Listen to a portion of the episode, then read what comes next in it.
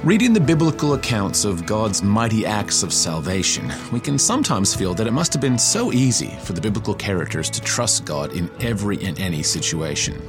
And sometimes, of course, this was true, but even in some of the grandest moments of salvation, the people of God didn't find it as easy as we sometimes assume. Welcome to the GBC Sermon Podcast, a weekly message from Gymea Baptist Church in Sydney, Australia.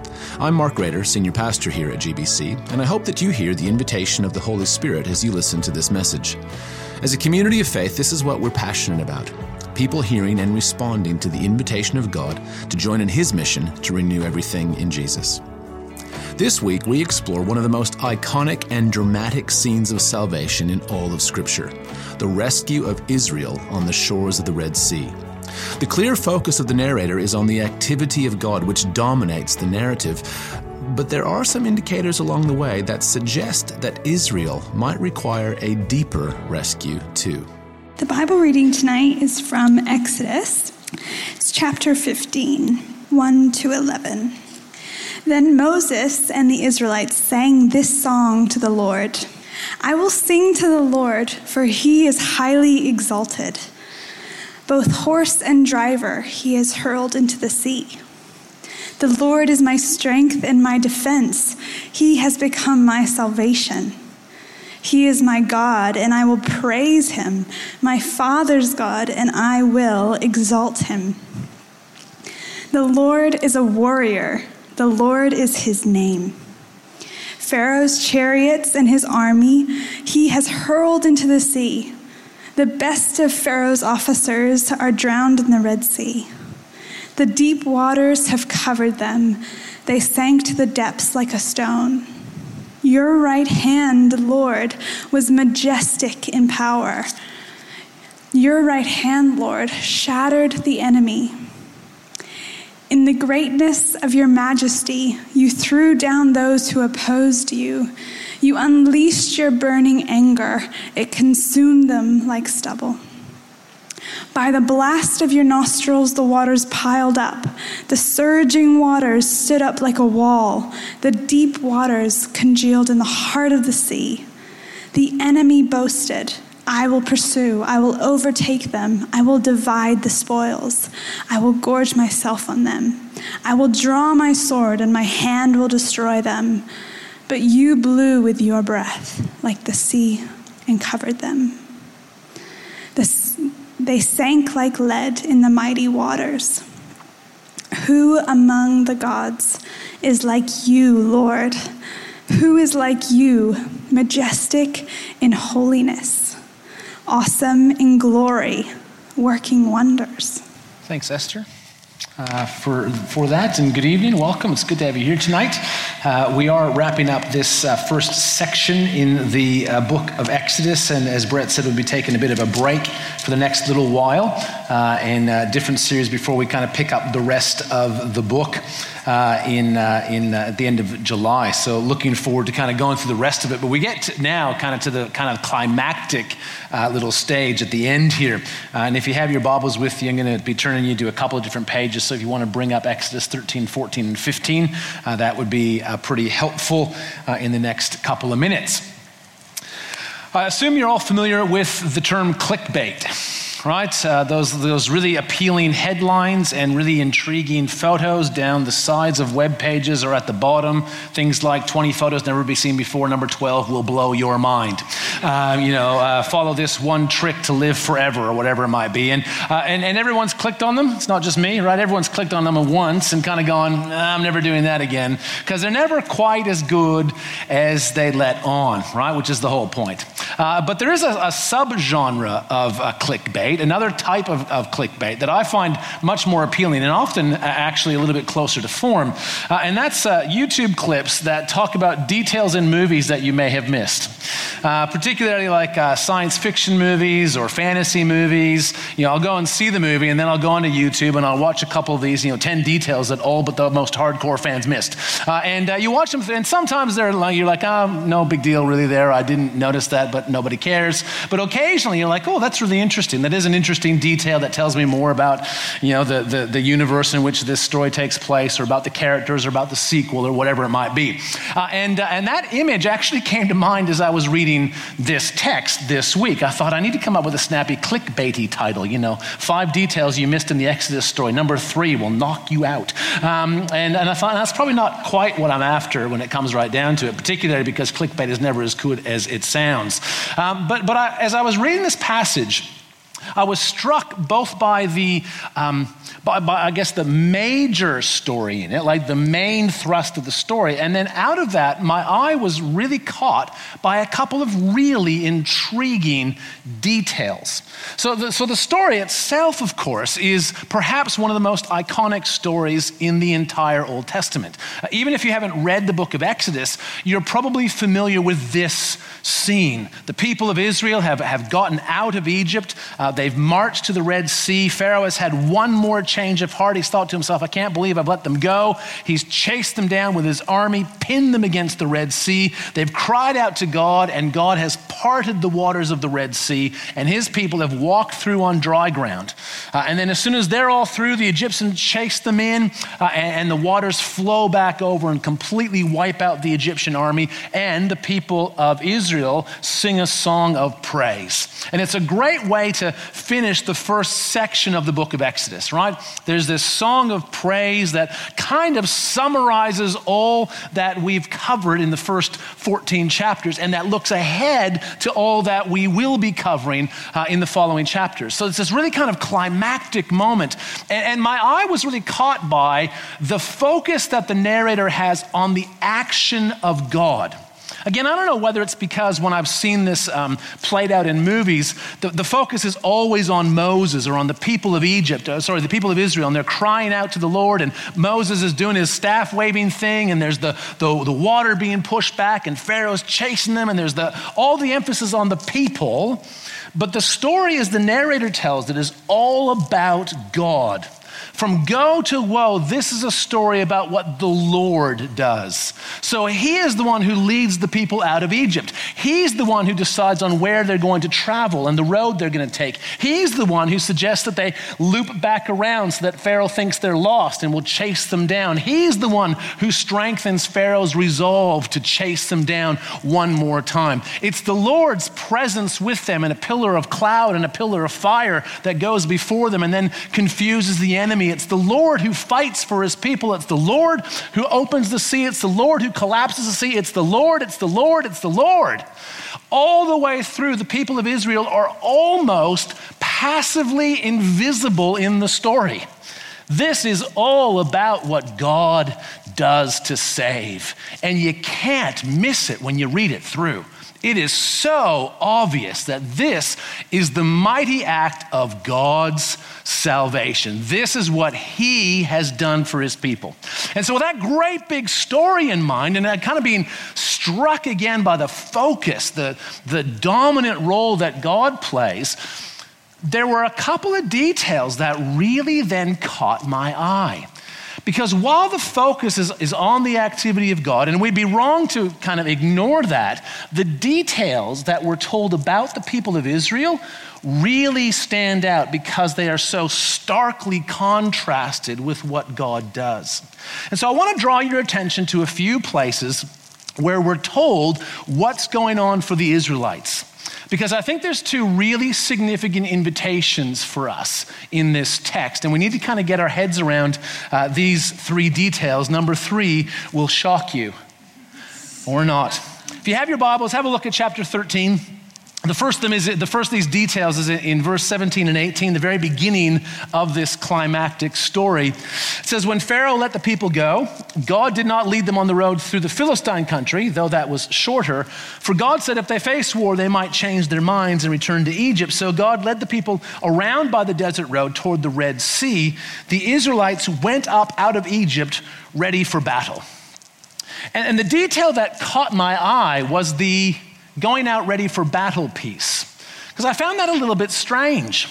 They were brick makers. Who armed them? Uh, and in chapter one, Pharaoh's part of Pharaoh's rationale for oppressing the people of Israel was the fear that if anyone attacked Egypt, the Israelites would side with the attackers against the Egyptians. And you can't imagine then that they would have armed their slaves or allowed them to carry weapons around with them so that when they left, they could actually march out fully armed.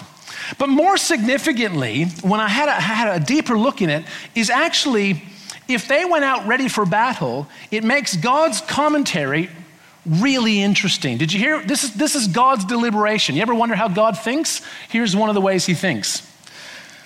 He leads them out and he says to himself, we suppose, if they face war, they might change their mind and return to Egypt. Now, just think about that for a moment.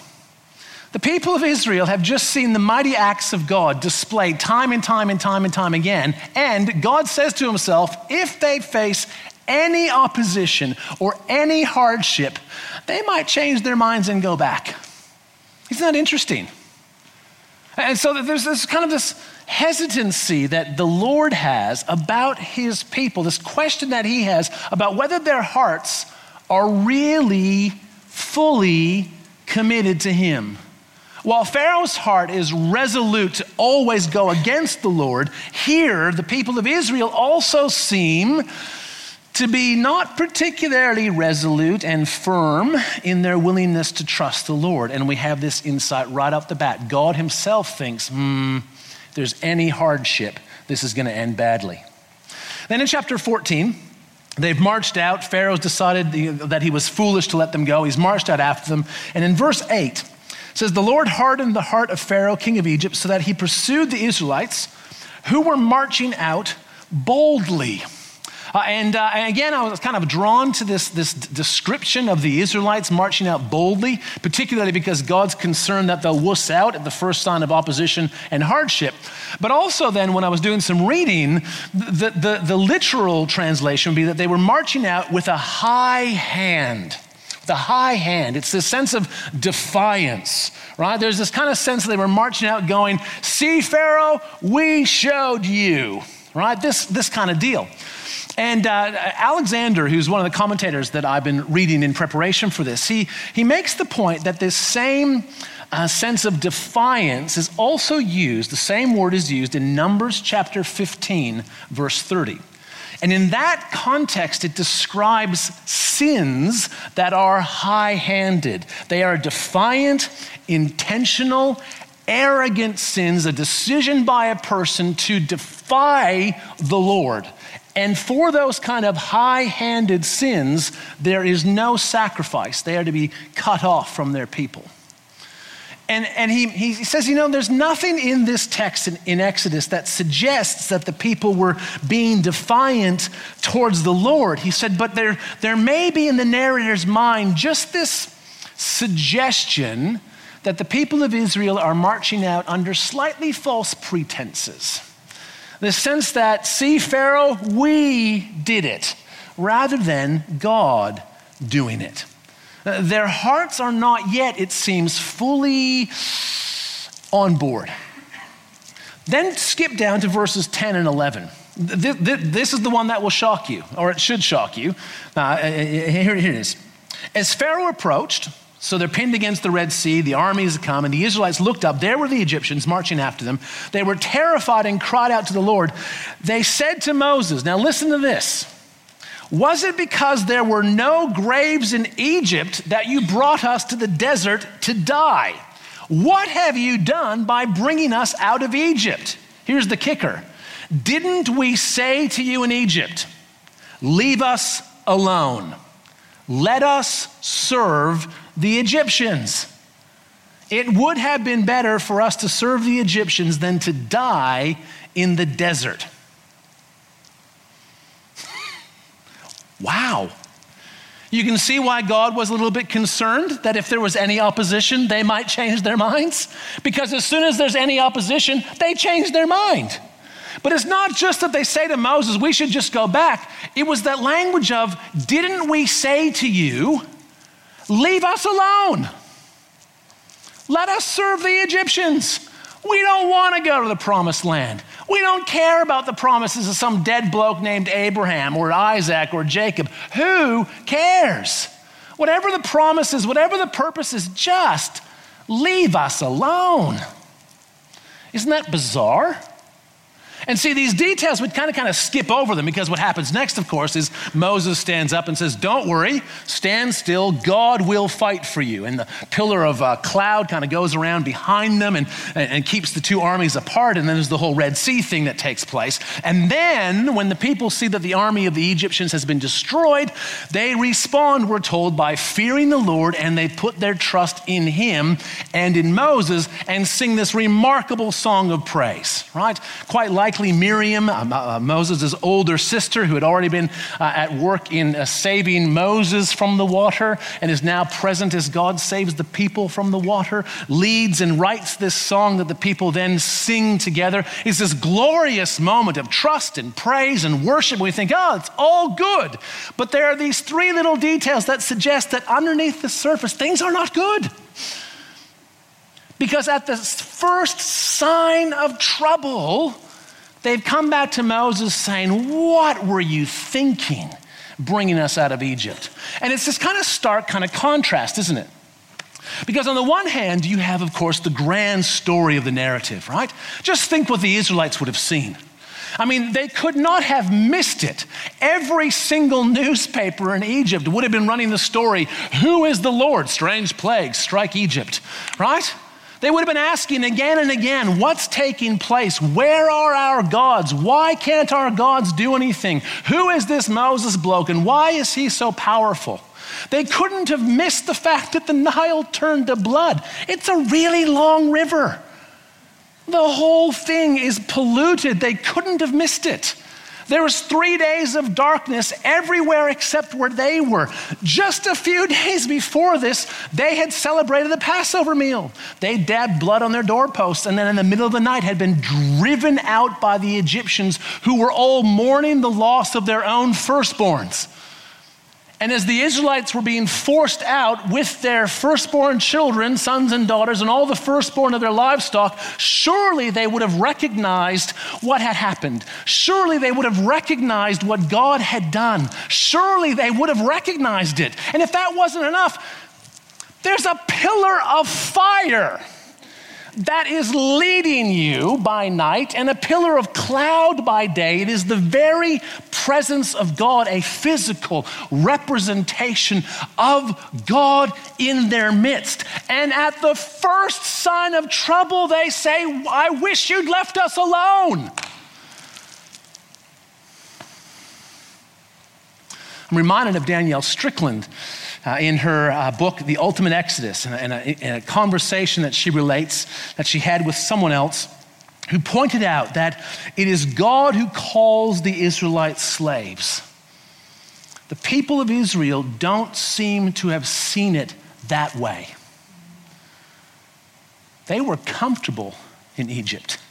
This is not the last time we'll hear them talk about how good they had it in Egypt. And so there's this really remarkable dichotomy here, isn't there?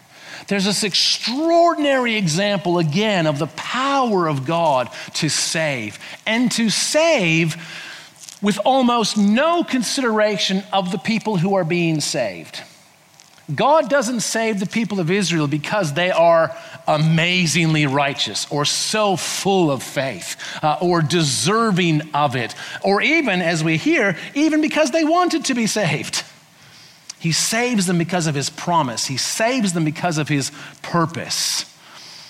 And, and there's a, an incredibly important uh, point for us to reflect on there because it's the same for us. Right? We've been saved not because we're particularly righteous or particularly trustworthy uh, or particularly deserving, but because of God's promise to restore and renew the world, of his purpose to restore the world, beginning with and including our lives. That's the basis of our salvation. And yet, in the midst of it, we hear that it's not always easy to place your faith in God. I think that's what we hear in this, don't we? I mean, there are moments, aren't there? There are moments when it's easy to trust in God, right?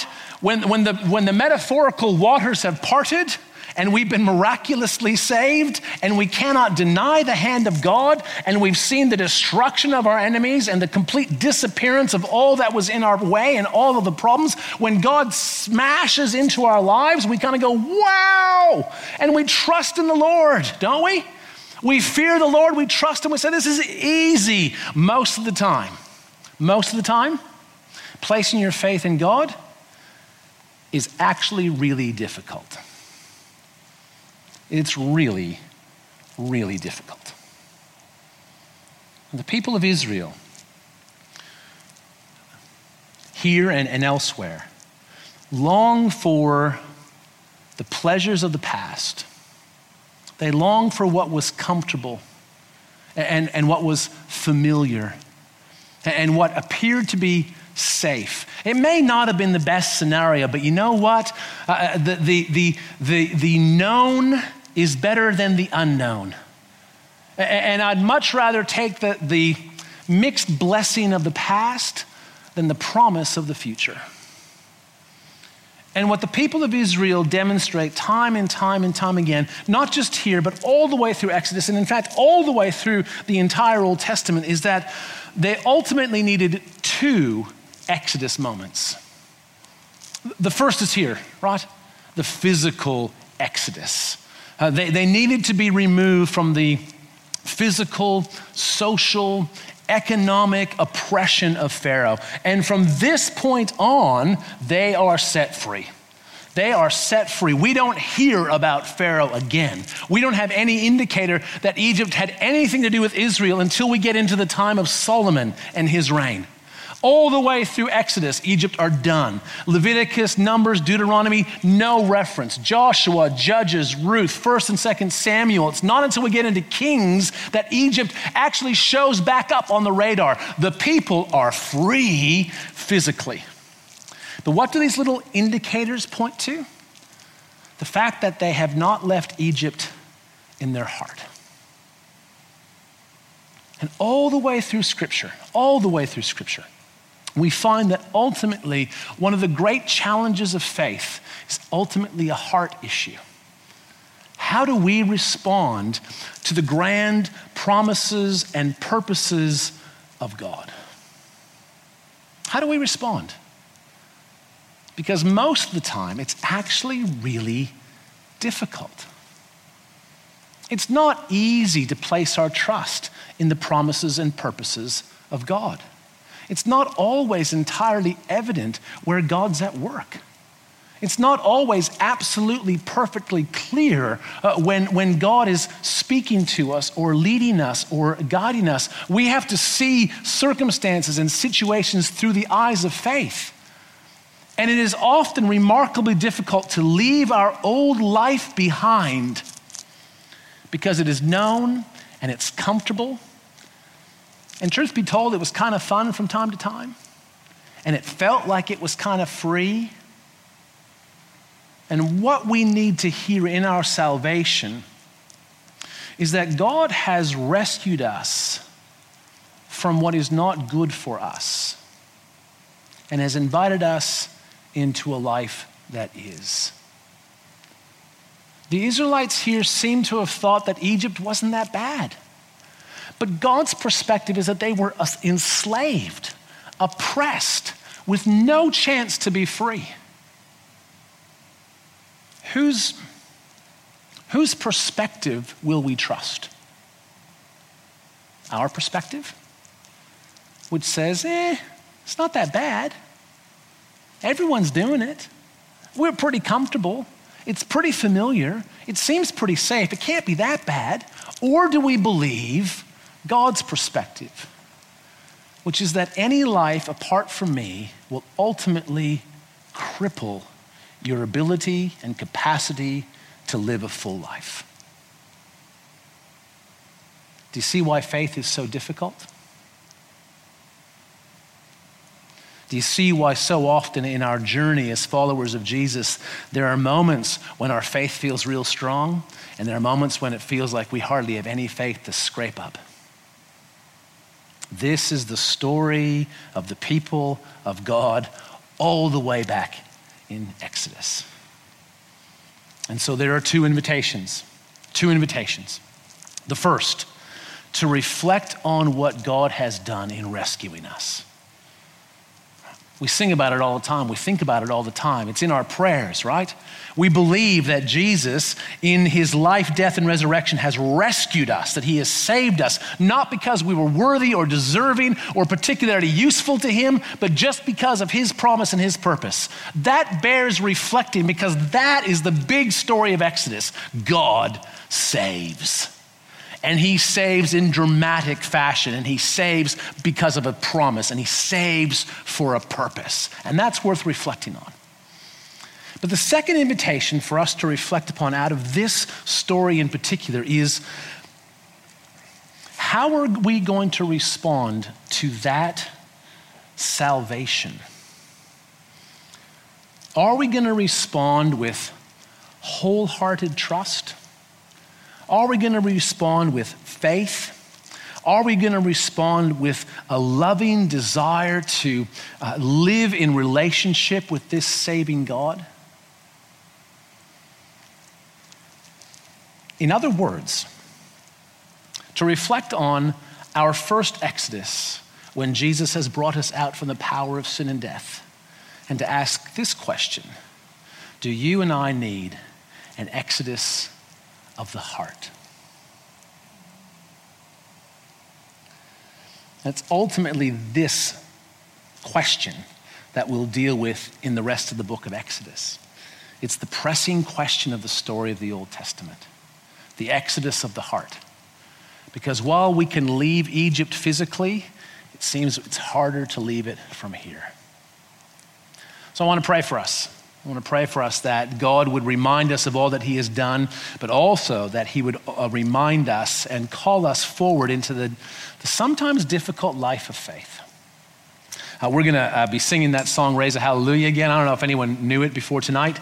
Uh, hopefully, you'll be able to pick it up. I think I'll have a crack at it this time around. Uh, and, uh, and, and it's a song that, of course, reminds us of God's victory, doesn't it? But as we sing it this second time, I know you might be concentrating on getting the tune right and all that sort of stuff, but as we sing it this second time, can I also just point out to you that it implies the second question? It implies the second question. It, it reminds us of what God has done, and it begs the question so, how are you going to respond to that? How are we going to respond? And it's a song that invites us into a response of faith. And you might be going through a time right now where your faith is easy You've had kind of one of those moments, one of those weeks, one of those patches of time where you just kind of feel like, yep, God's really present in my life. He's really evident. It's, it's all pretty clear right now. I find following pretty easy. Or you might be asking yourself, kind of like the Israelites did, Jeepers, why, why didn't you just leave me alone? Why didn't you just leave me where I was? I was fine. Maybe there's been some opposition and hardship in your life. Maybe you're asking some of those tough questions. That is okay. Because faith is not always easy. But it's also, a, uh, it's also something that we can do, right? We can take a step towards faith. We can raise a hallelujah. We can sing a little louder. I think sometimes, this is starting to feel like a second sermon, so I apologize, but I think sometimes, sometimes, you know, when we're not feeling great in our faith, we start singing a song like Raise a Hallelujah, and we think to ourselves, I can't sing this. Like I, such a fraud. I'm not sure I believe this stuff right now. This is just so hard for me right now. I actually have reckoned for a long time that when we feel that way, we ought to sing louder. Because ultimately, you're here not because you're perfect, but because of what you believe. And these are the things that we believe. So if you're feeling like a bit of a fraud tonight, sing up. so that your heart can hear again this is the decision I've made. I will sing a little louder. I will raise a hallelujah because I, I do want to believe to the best of my ability that God is good and at work and has a promise and purpose for my life. So let me pray as the team come up and lead us in a couple songs to close. Uh, and our prayer team will be down the front as well. You know the drill. I would love to pray with you about whatever's going on in your life, but will you join me as we pray? Uh, Lord Jesus, thank you for your mighty act of salvation in rescuing us. I thank you for um, the way in which you have saved us uh, apart from how good we are, or how deserving we might be, or how trustworthy we might prove. Uh, but you've saved us because of your promise and purpose to restore the world, including our lives. Just remarkable. And I pray for each one of us that through your Holy Spirit, you might strengthen our faith. Some of us here tonight may, might be feeling great, feeling like it's easy to trust you right. But also know that for many of us, or for all of us, we go through patches, sometimes short and sometimes long, where it just seems a little bit harder. And I pray that as we sing these last couple of songs of, of praise and worship, that the, that the words we sing might become our prayer, uh, that, that, that they may become a bit of a cry of our heart. Um, as that man said who approached the Lord Jesus uh, and, and said, Lord, if you're willing, you can heal my son. And Jesus says, What, what do you mean willing? Uh, don't you have any faith? And the man replied, I, I do have faith, but help my unbelief. Uh, for many of us, uh, perhaps that's where we sit tonight. And I pray that these songs might help our unbelief and strengthen our faith in you. I pray that we might continue to think about what our response is to your great act of salvation. And we pray this all in Jesus' name. Amen. The life of faith is not always easy, and we are often in need of a second exodus of the heart, just like the Israelites. I hope that you will, to the best of your ability, trust in the promises of God this week, placing your faith in His perspectives and His purpose. We'd love to hear from you as you hear and respond to the invitation of God. You can find us on Facebook or visit our website at gymeabaptist.org.au. And just a reminder that this series will be broadcast on ACC TV later this year. You can follow New Horizons TV on Mondays at 10 p.m. or Thursdays at 8:30 a.m. and watch previous sermons on our website. May your eyes and ears be open and your heart soft to the invitation of the Spirit to join in God's renewing work in Jesus. God bless.